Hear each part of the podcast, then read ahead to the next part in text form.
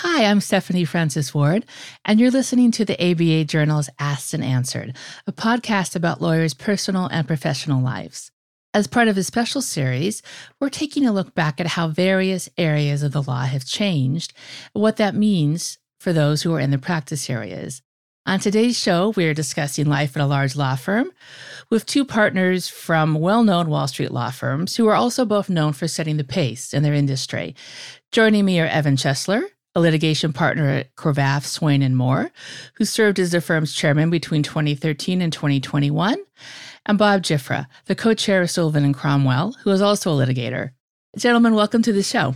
Hi, Stephanie. How are you? Good to see you, Stephanie. You too. So, the first question that comes to my mind for someone who is in law school or thinking about law school and is interested in having a career like yours, what's like the one piece of advice you would give them besides working very hard? Who's most senior? Who wants to take this one first? Evan, go first on that one. Okay. Well, other than other than working hard, this may not be the best answer to tell a young person, but I would tell them that their work, their their work and their family should be the two things that occupy all of their time.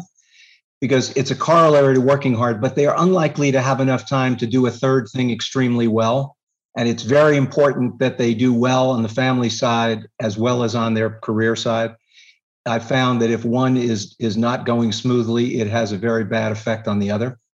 And I think those two are significant enough challenges that they would occupy the attention and and efforts of most competent people, and that's what they should do.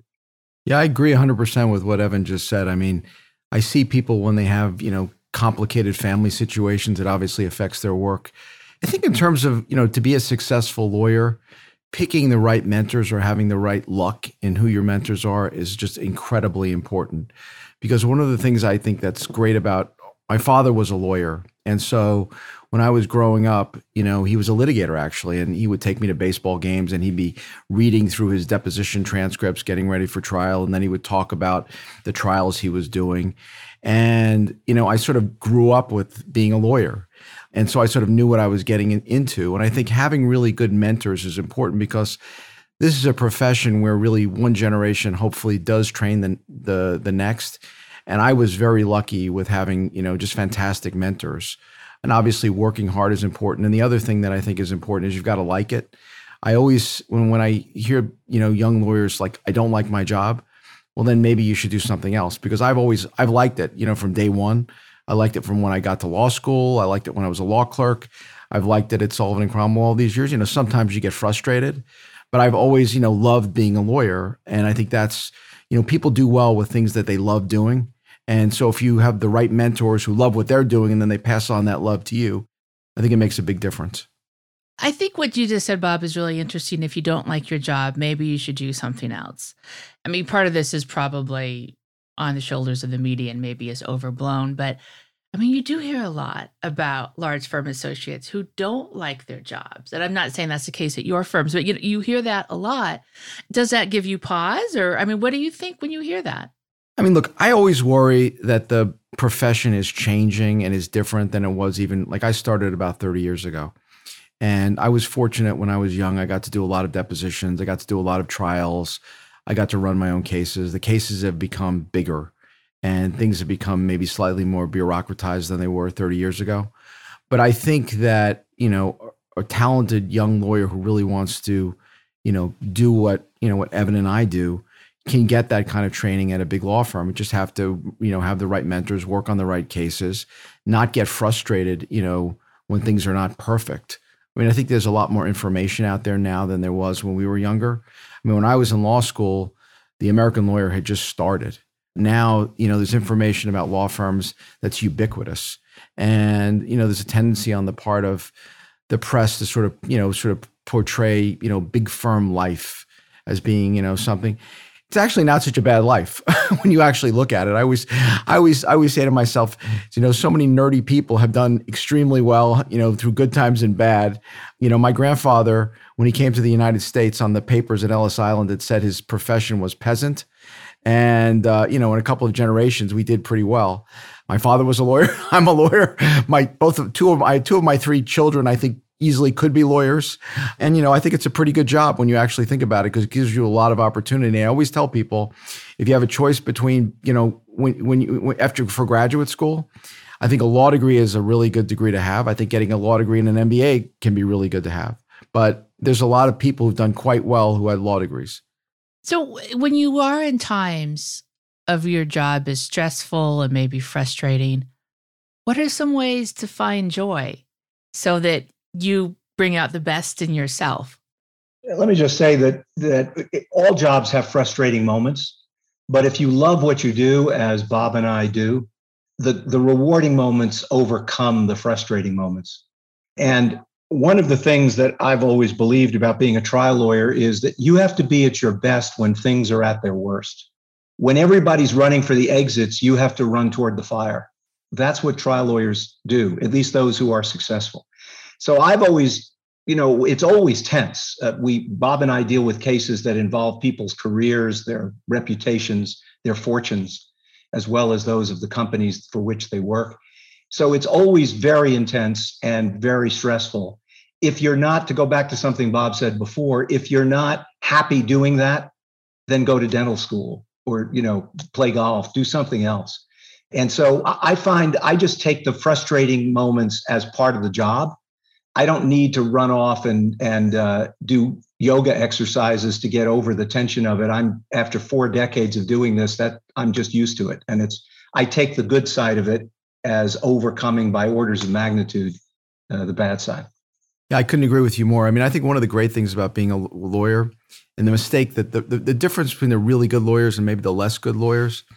I was at a memorial service today, a funeral actually for Bernie Nussbaum, who was one of the great lawyers in New York. And someone made the point that one of his really good skills was when people thought it was really bad and things were dark and you were going to lose the case, he would keep pressing forward. And he said more often than not, he'd press forward and he'd get to a great result. And I think the thing that I've learned as I've gotten older look, you don't control everything when you're a lawyer. You don't control your clients. You don't control the judges. You don't control the facts. You don't control the law. But the one thing you can do is try to make the best out of the hands you've been dealt and you know, I've I've had experiences in the last week where I was kind of pretty frustrated with the way things were going, and I just sort of took a deep breath and kind of sort of thought to myself, okay, what are my options? What can we do? How do we make this better? And how do we just keep you know going forward? And I think you have to have that. You have to have sort of an optimistic personality. I think because you always have to think things are going to turn out you know okay. And I've had cases where you know we lost, we lost, we lost, and then finally we won and that's probably the most satisfying wins of all. Because you the case where you feel like you're gonna you know you're, you're you're losing losing losing and you think you're in the right and you finally win that's where all the hard work really pays off. The the younger generation i do worry i mean like and i'm sure people thought that about us when we were younger. This is not a job for people who are wanting you know instantaneous gratification. I think if you work in a tech company and you you know hit the jackpot on terms of like what thing you want to do and it turns out you can become a billionaire. I mean, we had sort of amusing looking back on my career. Peter Thiel, who's a multi-billionaire, was an associate who I knew and worked with. Joe Tsai, who I believe is the number two person in Alibaba and owns the you know the Brooklyn Nets and is a multi-billionaire, was also an associate. He was a tax associate. So they went off and did something and kind of just you know it worked out. It's and they became extremely wealthy. But it's sort of a different personality than someone who wants to sort of be a lawyer and sort of loves the craft of being a lawyer. Is that how you kind of know if a young lawyer has it or not? If you can see from your own experiences that he or she loves it, even when it's frustrating or scary? The metric I've used is the difference between people for whom being a lawyer is what they do and people for whom being a lawyer is who they are. When you meet somebody who defines themselves in terms of being a lawyer, and there are lots of young people who do, they have a different, they present themselves differently. If it's just a job, then the frustrations will ultimately get to them, and the long hours and the hard work will ultimately diminish, if not eliminate, their enthusiasm. But if being a lawyer is part of who they are, it's part of their identity. I'm, I am a, I am a grandfather. I am a father. I'm a husband. I was, until my parents passed away, a son. I'm a brother and I'm a Cravath lawyer, as Bob is a Sullivan and Cromwell lawyer. It's part of how I define myself. And the young people who I found have succeeded for the most part are people who who absorb into their DNA being a lawyer. It's part of how, how they view themselves. And those are the people who tend to be most successful. The thing about being a lawyer, which is sort of interesting, particularly if you're a litigator, you know, obviously you can do extremely well working in a firm like Cravath or Sullivan and Cromwell. But to some extent, the most rewarding thing about the job is solving a really complicated pro- problem. If you can, you know, win a really big case, you know, when the jury is out, there's probably nothing more nerve wracking than waiting for a jury in a case because you just never know. You may have some sense as to how it's going, but you just never know. And then when they come back, and if you win, it's very, very satisfying. It's like, you know, winning the World Series. Even when you get a decision. Now, in the old days, you you you get the decisions you know, they'd be mailed to you or maybe you get a fax. Now, sometimes I'll be in the back of a taxi and all of a sudden there'll be some decision that will come down from some court on an ECF filing. And I just get really, really happy about it. Uh, now, I'm, I happen to be one of those people who really doesn't like to lose. So I get more kind of worked up about losing than I do winning. And I can remember one case, maybe about three or four years ago, where we had gotten a class decertified and then the district court judge reversed the magistrate's decision and I was buying shoes of all things. And I look at my my iPhone and I see this decision come down and I'm like, "Oh." And I just took a deep breath and then over the next 2 or 3 years we've kind of worked ourselves out of that hole in that case. And that's kind of that's kind of what I do, you know? And that's what I like doing. And, I, and I, it's funny, I often will talk to my wife and kids and they say, "Well, could you have done anything else?" Look, I played golf in college. I still try to play golf. And Evan is right about the three, you can only do three things well. Fortunately, my son is really into golf. So I'm able to do the, the family and the golf together. And he's trying to be a good golfer. But, um, you know, I never was going to be a PGA Tour pro. I would have probably been a teaching pro at Chelsea Piers. And so this was kind of like what I was born to do. And so I'm happy about it. Did you know that as a young lawyer? I think so. I mean, like I said, I really grew up with it. I mean, you know, from the t- my father was a lawyer. I remember going to little league games. He'd be reading deposition transcripts. I had a very good idea about what was involved. I I went with him to court. I mean, literally, you know, I was seven or eight years old. I went with him to court, and I watched, you know, what went on. And so, I had a, you know, he did not work at a big firm like you know like Sullivan and Cromwell or Cravath, but you know, I sort of grew up with it, and so I think it's sort of in my DNA. I mean, Evan made a really great point, which is that the people who love being a lawyer, they are going to be good lawyers. The people who, you know, they're frustrated, it's not the right career choice, they're never going to be happy. And you only live once, so you might as well do something that makes you happy. Yeah, that old expression, he or she is a lawyer's lawyer. I mean, that's like, that really sums up what you guys are saying. Yeah, it does. Bob said several times his dad was a lawyer, which is great. I, I, was the first person in my family to go to college, let alone law school. So I I remember you saying your parents weren't even sure you should be a lawyer. Maybe you should get a government job. Yeah, yeah. My mother always thought the best job in the world was working for the postal service because she got a pension and they never fired anybody. I went to, I went to college after my junior year of high school. I never got a high school diploma. and uh, my mother was terrified about it. And I came home after my freshman year of college. I came uh, to live with my folks for the summer. And my mother very proudly came out of her room and handed me uh, an envelope. And I opened the envelope, and it was a high school diploma for me.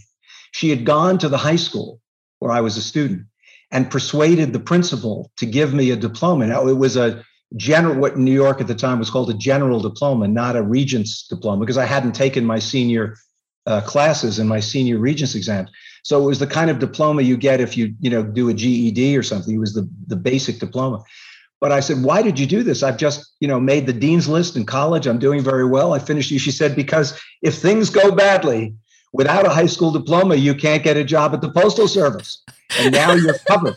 now you're safe. So, you know, my mother only passed away a year or so ago at 102. And I, we had a joke in our family when, you know, when things were going hard, badly in, in a case or whatever, I'd say to her, God, I had a terrible day in court today, but I kept thinking I don't have to worry because if I need it, I can get a job at the postal service. so, yeah. So, but but to go back to the point, having mentors is really really important. And and Bob was extraordinarily fortunate to have a dad who was a mentor as well as those at Sullivan Cromwell. But I had some great mentors at Cravath, and it is critical to your career. If somebody doesn't kind of put their arms around you and give you a big professional hug, this can be a hard field to plow. You know, Stephanie, the, the, I think the thing that I think makes Cravath and Sullivan and Cromwell different than a lot of other law firms is we are places where people basically spend their careers and still to you know to this day. And when you start at a law firm and you sort of see you know you sort of get mentored by people and you develop that loyalty mentoring becomes part of the dna of the law firm and it's not a place where it's sort of you know more of a franchise operation that you sort of see in some other law firms and you know i look back on my own career i mean vince DiBlasi who passed away a few years ago great mentor. John Warden ran the litigation group. These people took me under my, uh, you know, under their wing when I really didn't know anything and gave me, you know, huge opportunities, you know, taking depositions in big cases, trying cases when I was an associate, arguing cases in court. And, you know, they recognized the thing that I think makes Cravath and Sullivan and Cromwell great law firms that the people are the assets and the only way to make the ass, you know, you, you when you when you when you train associates and mentor associates, you're basically strengthening the firm for the long haul. And like we just had a partners lunch today. We have them on Wednesdays. And one of our, um, you know, esteemed partners, Bill Williams, was there, and he's probably in his 80s. He comes to the lunches, and we were making one of the topics was Russian sanctions, and I made a joke about how, well, fortunately, you know, 30 years ago, we made the correct decision to not open a Moscow office. And Bill made the point that, well, he wrote the memo recommending against opening a Moscow office. And that's kind of what's great about, you know, firms that have been in existence as long as ours have, where people have literally, it's, you know, it's like your family almost. I mean, people I work with are some of my best friends. People I, you know, play golf with, they know my kids, I know their kids, and that's it's sort of unusual. It's sort of quaint in a way.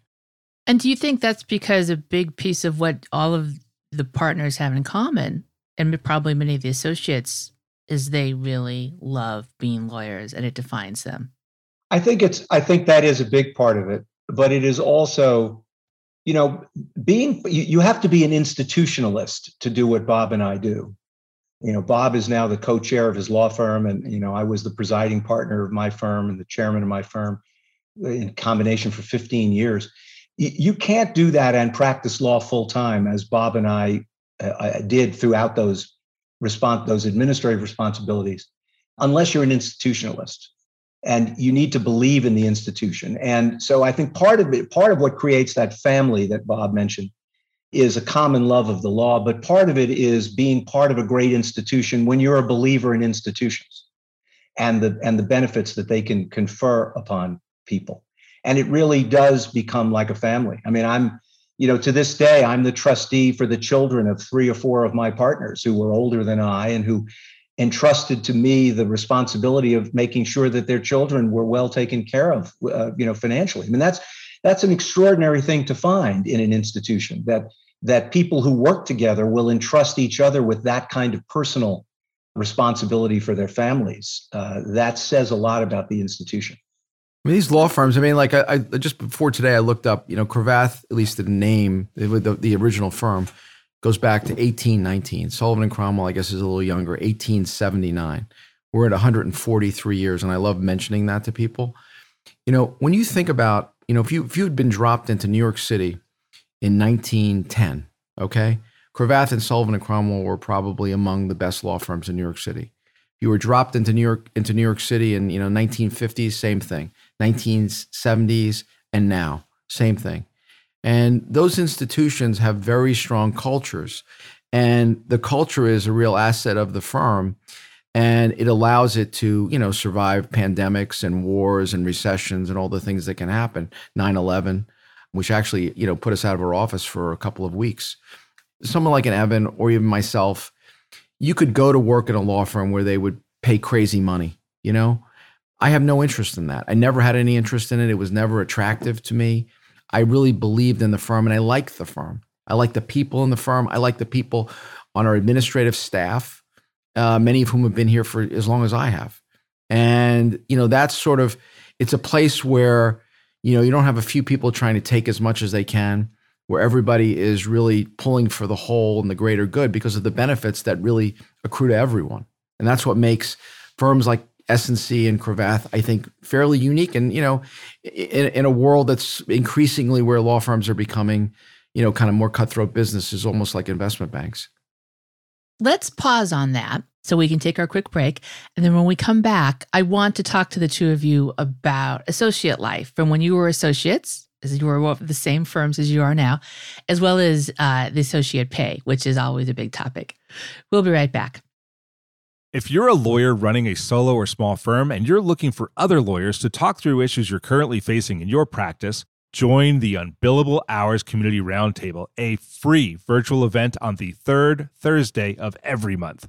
Lawyers from all over the country come together and meet with me, lawyer and law firm management consultant Christopher T. Anderson, to discuss best practices on topics such as marketing, client acquisition, hiring and firing, and time management. The conversation is free to join, but requires a simple reservation. The link to RSVP can be found on the Unbillable Hour page at LegalTalkNetwork.com. We'll see you there. And we're back. I'm Stephanie Francis Warren, and on today's episode of the ABA Journal's Asked and Answered, we're talking about life at a big law firm with Evan Chesler, a Cravath, Swaine and Moore partner, and Bob Giuffra, the co-chair of Sullivan and Cromwell, Gentlemen, as you mentioned the first part of the show, you've spent your entire legal careers at your firms. When you started as associates after your clerkship, what was it like and how is it different from today? Well, I'm not sure it is very different, frankly. I mean, you know, there are differences. There's a lot of technology. When I started at Cravath, there computers were big things in the basement of engineering schools. You know, there, there were no computers, there were no cell phones, there was no internet as phones were things that were connected to walls uh, with by wires. I remember you know, you'd wait for copying from the quote Xerox room, and copies would show up the next morning and they smelled like vinegar and they were wrapped around the books that were sitting on the floor to hold them to keep them flat. So the technology has changed dramatically. That's both a good thing and a bad thing, frankly. You need to be accessible to clients every moment of the day instantaneously.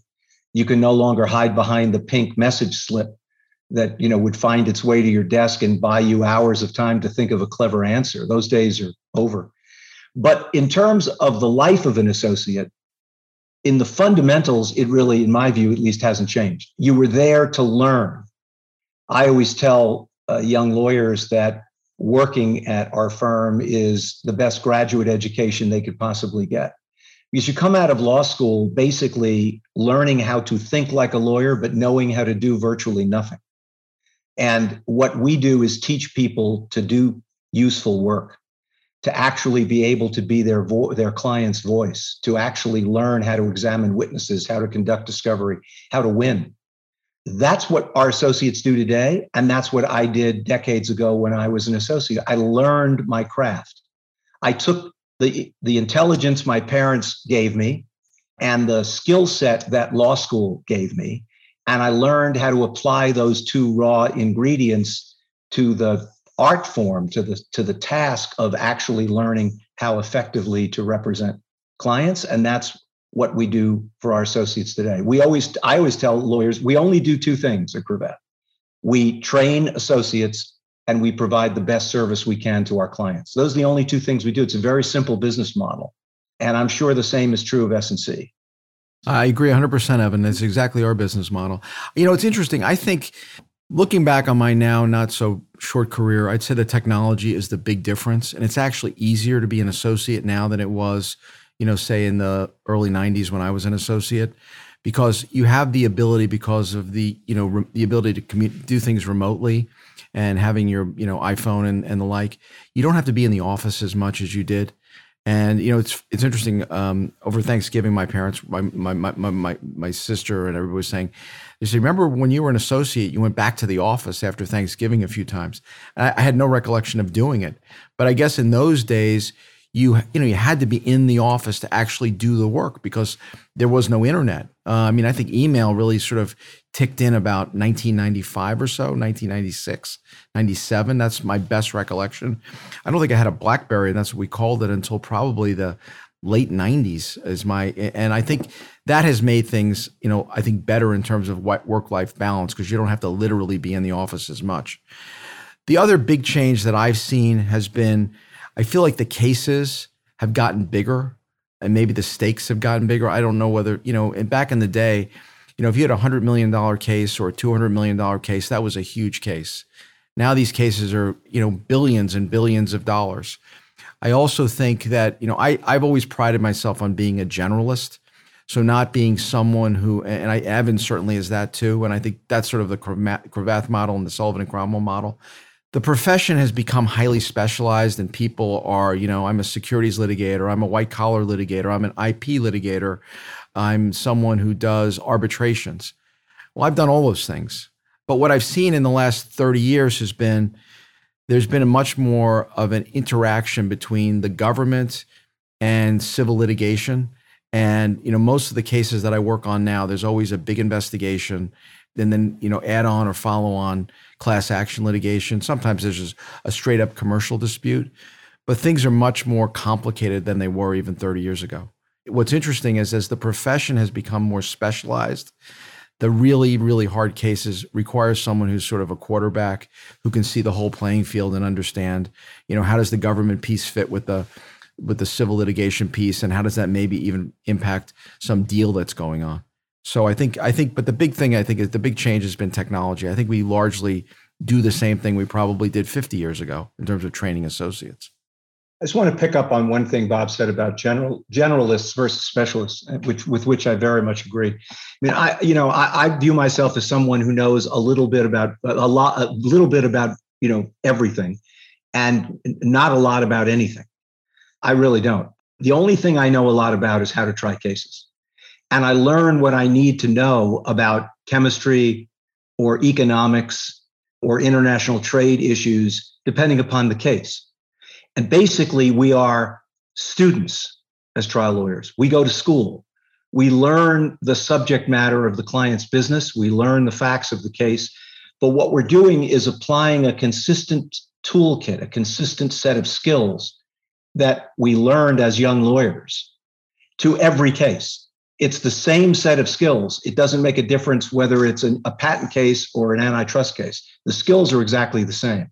What different differs are the five cases that make a difference, and there always are about five cases that make a difference in every situation, and the facts. But the underlying skills of how to prepare witnesses, how to cross-examine a witness, how to make sure you found the facts that matter, uh, those issues are universally applicable to every case.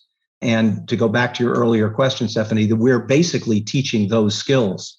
And that hasn't changed. The technology's changed. I'd say one other thing where I may disagree a bit with Bob. I, am not sure it's easier to be an associate than it was because of technology. I, in some respects, it is easier. It's true you don't necessarily have to leave the dinner table on Thanksgiving to get, quote, back to the office you can you can pick up your phone or you can pick up your ipad. That's absolutely true. But you are also accessible 24 hours a day 7 days a week with people at the other end of that connection. I won't say line because they're no longer lines they're just connections. People on the other side of that connection who expect you to be there and who get very upset if you're not.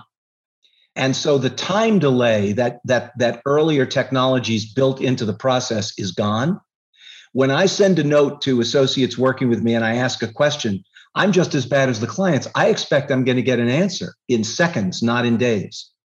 And that means they need to give me an answer. And if the worst thing in the world they can do is give me the wrong answer, it's far better to say I don't know than to purport to know something you don't know. And nobody knows everything. And so when you get a question, you're now forced to give an answer and you're forced to give an answer on an accelerated time frame because of technology and that makes it harder. So i think technology is a mixed blessing. Yeah i, I agree with that 100% because what i worry about now is that technology has sped up the practice of law and clients want instant answers. No one has the time to reflect. You know you'll get an email from someone at 10 o'clock at night and they expect an answer back in 20 minutes. And in the old days, we would sit and discuss, you know, what was the right answer and then type up a memo. And then the memo would be faxed to someone. Uh, and probably things were a little bit done a little bit more. There was more consultation and more thought going into it. I think, uh, you know, I agree with you, Evan. I can think back when I was an associate, even when I was a young partner, I can remember going on vacation for two weeks uh, once. And I think I got one phone call from the office in two weeks Now I go on vacation, I'm looking at the damn phone every hour. And I've had experiences, you know, a couple times where I was having dinner and I like I purposefully did not have my phone with me for 2 or 3 hours. And the client literally like thought something had happened to me because I hadn't responded as quickly. And there's almost a there there is a so I'd say the technology on the one hand has freed us from having to run back to the office after Thanksgiving dinner but it has sped up the job and made it you know a little bit more like a, being on a trading floor almost because there's just constant you know constant questions and the need for constant answers. Yeah i agree with that. Well how do you have for partners at your level how do you have boundaries with clients?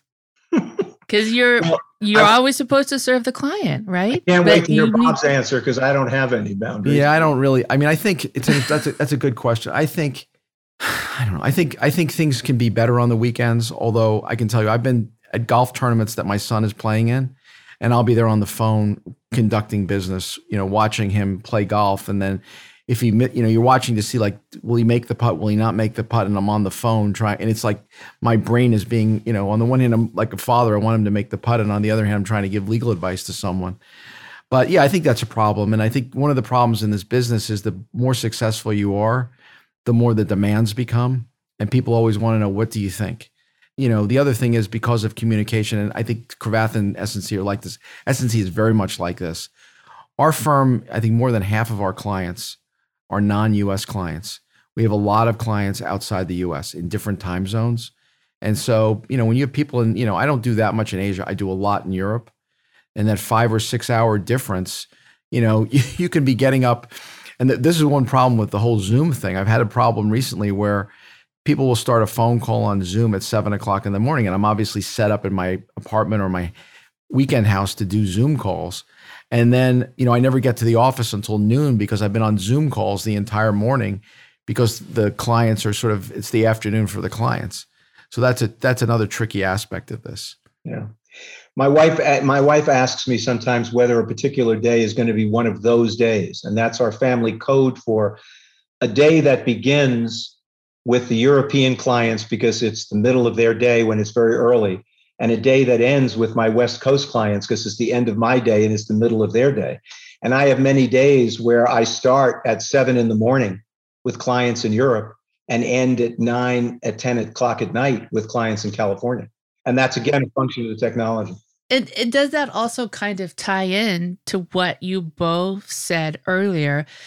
It's important for you to try to have a good relationship with your family. Also being a lawyer is how you define yourself. So a good relationship with a family might include that your spouses understand that when it's go time it's go time my wife is very very you know understanding of this and she sort of her father ran a big engineering company and traveled a lot and so I think she sort of understands it. And she, you know, she's, you know, I I actually try, like I've been on trial and I've tried to have the family come out and visit me when I'm on trial if it's in a nice place. And you always try to figure out how you can sort of balance everything. You know, one thing we haven't talked about, which I think is really important, but it's related to the point that Evan was raising and you've raised, being healthy and being in good shape and, and sort of taking care of yourself. If you want to do this at a really high level is important. Like, you know, I don't drink very much. I exercise as much as I can. I watch what I eat. I try to get at least some sleep. I get a checkup, you know, every year religiously. And I think that's important because, you know, there's almost an athletic aspect of doing particularly trial work where you have to have a lot of, you know, adrenaline and a lot of energy. And so when I'm on trial, you know, particularly if it's not in New York or we're in a hotel someplace, I will literally go and work out in the middle of like after the trial's over. We'll debrief after the day. We'll figure out who's doing what, and then I'll disappear for an hour and go work out because you know that's so important. And and you know you're not a professional athlete, but there's an element to doing this job at a high level where you have to have a lot of energy. You have to have a clear mind, and people who you know who are not healthy, who are tired, who are irritable. You know, I find that you know, working out is good in terms of, you know, I think both probably Evan and I, I guarantee you are pretty good at dealing with stress because we've had to deal with a lot of it. And, you know, taking care of yourself is a very important but often underlooked key to being successful in in being, you know, doing particularly trial work, but law generally. Very true. Very true. I want to go back to you were saying that you're not as interrupted quite as much, like with Thanksgiving or holidays, but you're still interrupted. What do you two think about remote work? A large law firms. I mean, my impression is that the staff and the associates want it. Some of the partners, maybe not so much. Um, and it seems to differ on what clients are doing. So, what do you ultimately think is going to happen? I think we'll probably move to something of a hybrid model. I mean, we're not a very rule bound place, even though we've been in existence for a long time. And people are, you know, you're not like checking in and checking out. I think if you're a young lawyer, though, you're not going to become a great lawyer by being mentored by a Zoom call. You have to be in conference rooms, you have to be in courtrooms, you have to be in the witness prep, you have to be in someone's office and learn how to be a lawyer. And I worry a little bit that people who started in the last two years and have basically learned Zoom lawyering will have lost something because there's something about human interaction. I mean, I will tell you, I'm, I'm sure Evan spent a lot of time thinking about this too. I've done my, unfortunately, I've had to do my share of Zoom arguments, which I really don't like doing. And you know, when they first started, I did them sitting down. Now we have we have a Vince DiBlasi courtroom in our building, and I do it like it's in a courthouse in a courtroom, and I put I, I'm at a podium, and I much prefer that. But I'm so zoomed out, and I really don't. I think you miss a lot because you can't tell on a Zoom call what the body. You know, you can't read people as well as you can when in person. But in terms of training, I think what will happen is and I'm almost feeling it. Like I, I get, we find, I get, I track how many people are coming to the office, and you know, more than fifty percent of our people are now back in the office in New York, um, and I think that number will increasingly grow, and I think people will like the human interaction. Do I think think that there will be, le- you know, fewer people in, you know, I don't know, in the summer here on Fridays? Well, that was already starting to be. people were not in the office as much on Fridays in the summer, and I think there'll be more of that or working from home, maybe sometimes on Mondays. I think you could see a little bit of that.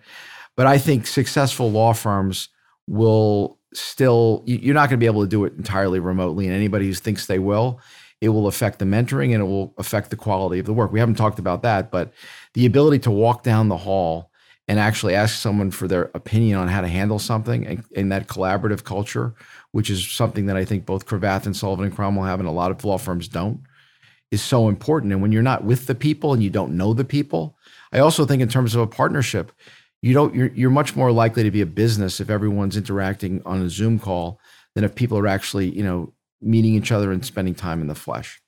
Do you think what it might be is that for workshopping ideas and thinking about arguments to take on a brief, those will be probably be in person, but maybe for thought work, people will just go home if it's convenient to where yeah, if you have live. to write a brief, for example, right?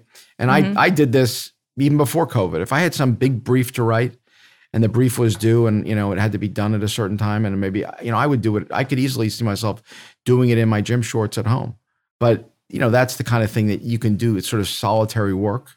But the ability to interact with people and collaborate and brainstorm, you just can't do it on a Zoom call. Now I do think that Zoom will be an important part of what goes on going forward. Like I don't do that many conference calls anymore. Everybody does Zoom calls and it's kind of good to see people and you can but I think that and we're looking into for example having Zoom rooms in our in our offices so that people can Zoom with the clients together. Um, and so I think we'll we'll find our way. But I think the idea that we're all going to be, you know, sort of sitting at home and practicing law, I think that I, I don't think that's the way that I don't think that's the wave of the future. Yeah, I, I look. I agree very much with what Bob has said. We started out earlier in our conversation talking about the importance of mentoring. You know, my principal mentor when I was a young lawyer was a guy named Tom Barr, who was the head of our litigation department. He taught me how to try cases. And most of the most important things I learned from Tom, I learned in one on one conversations, flying together on planes, sitting in his office, sitting in a conference room together, sitting in some uh, war room in a trial site, God knows where. We went all around the country, and I worked for him trying cases all over the place. You don't, you can't do that remotely. They're just not substitutes for one another. And and I agree with Bob. You can you can use the technology in the post pandemic era, and God, I hope we're moving into the post pandemic era. You can use it as an additive, like doing Zoom calls instead of just old fashioned conference calls. I think that is additive because you can see the people with whom you're speaking. But when it becomes subtractive, when it becomes uh, something that's in the place of the one on one relationships that build careers, it, it's going to become a deficit for people's training and for the quality of the work. And there's another piece to it. And every trial lawyer who's tried any cases knows this. Trials are the result of teamwork. There's the old guy at the front of the parade who gets credit for it. But, but that old guy at the front of the parade is doing a tiny fraction of the hard work that makes a difference. It's 95% homework and 5% theater. I agree. I agree 100% with that. 95 talking is easy. Maybe it's 98% homework and 2% theater. But that homework gets done by teams. And people like Bob and myself spend our lives taking credit for great ideas that other people have had. That comes from teamwork. It comes from people knowing each other and trusting each other and helping each other. And you don't do that by remote technology. You, you got to live together in the trenches. The, one of the one of the strongest bonding uh, experiences I think that exists in any job, in any profession, is being part of a trial team. For years thereafter, war stories are told. Remember when this happened? Remember when that happened? Living together and working together for weeks on end with that kind of pressure, that common experience, is an enormous glue that bonds people together. And, and I worry that that will be lost in a post-pandemic world because technology and, and the forces of gravity pulling people down to their lowest common denominator will overtake the. You have to work at being part of a team. It's an affirmative burning of calories, and you have to you have to really work at it. And the, the fruits of doing it are extraordinary. Well, do you think that, say, five or 10 years from now, for the firms that maybe decide to mostly let people stay remote, we're going to see problems with that and that they're not going to have these things you just described? Well, some firms are going to do it because they're not families. They're not the kind of institutions that Bob and I represent. They're businesses. They're like McDonald's franchises. Totally agree. You put, you put a name on the door, you get a bunch of people together in a building who don't really know each other, and you call yourself a law firm. And I don't think they'll care. And I don't think they'll necessarily see a difference. But those lawyers on the other side of the courtroom who come from institutions with culture, and I don't mean culture in the sense of being more sophisticated, I mean a set of values, common values that people respect and adhere to, will have an advantage. So I hope a lot of other firms go that way. Yeah, because we'll do quite well in that environment, That's I think. Right. The Cravath and the Sullivan Cromwells of the world will do just fine uh, because it's a strength. A, a binding culture and teamwork are, are enormously powerful strengths. And the clients actually recognize that because, you know, one of the things that happens in any kind of complicated situation when you've got a, a big crisis, clients can sense when everybody is part of a team and when the people you're relying on when you're at the like evan said the top of the parade. I've got fantastic people working on these cases with me and they care just as much as i do and the clients can sense that.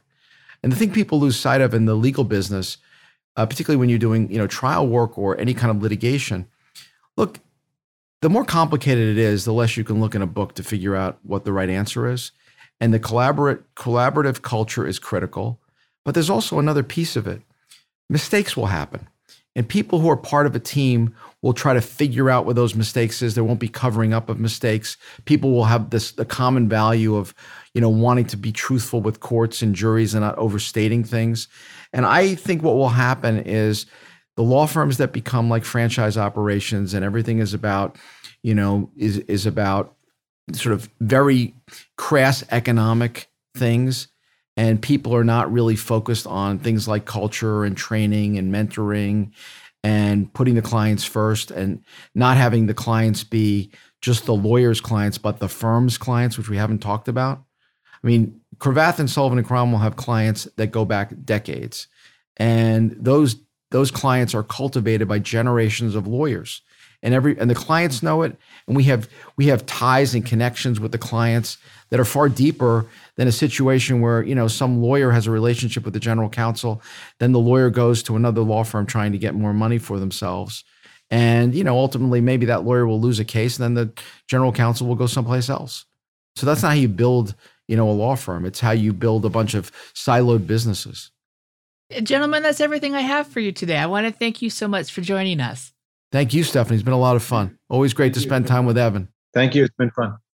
And listeners, thank you for joining us. If you like what you heard today, please rate us in Apple Podcasts, and we'll see you next time for another episode of the ABA Journals Asked and Answered.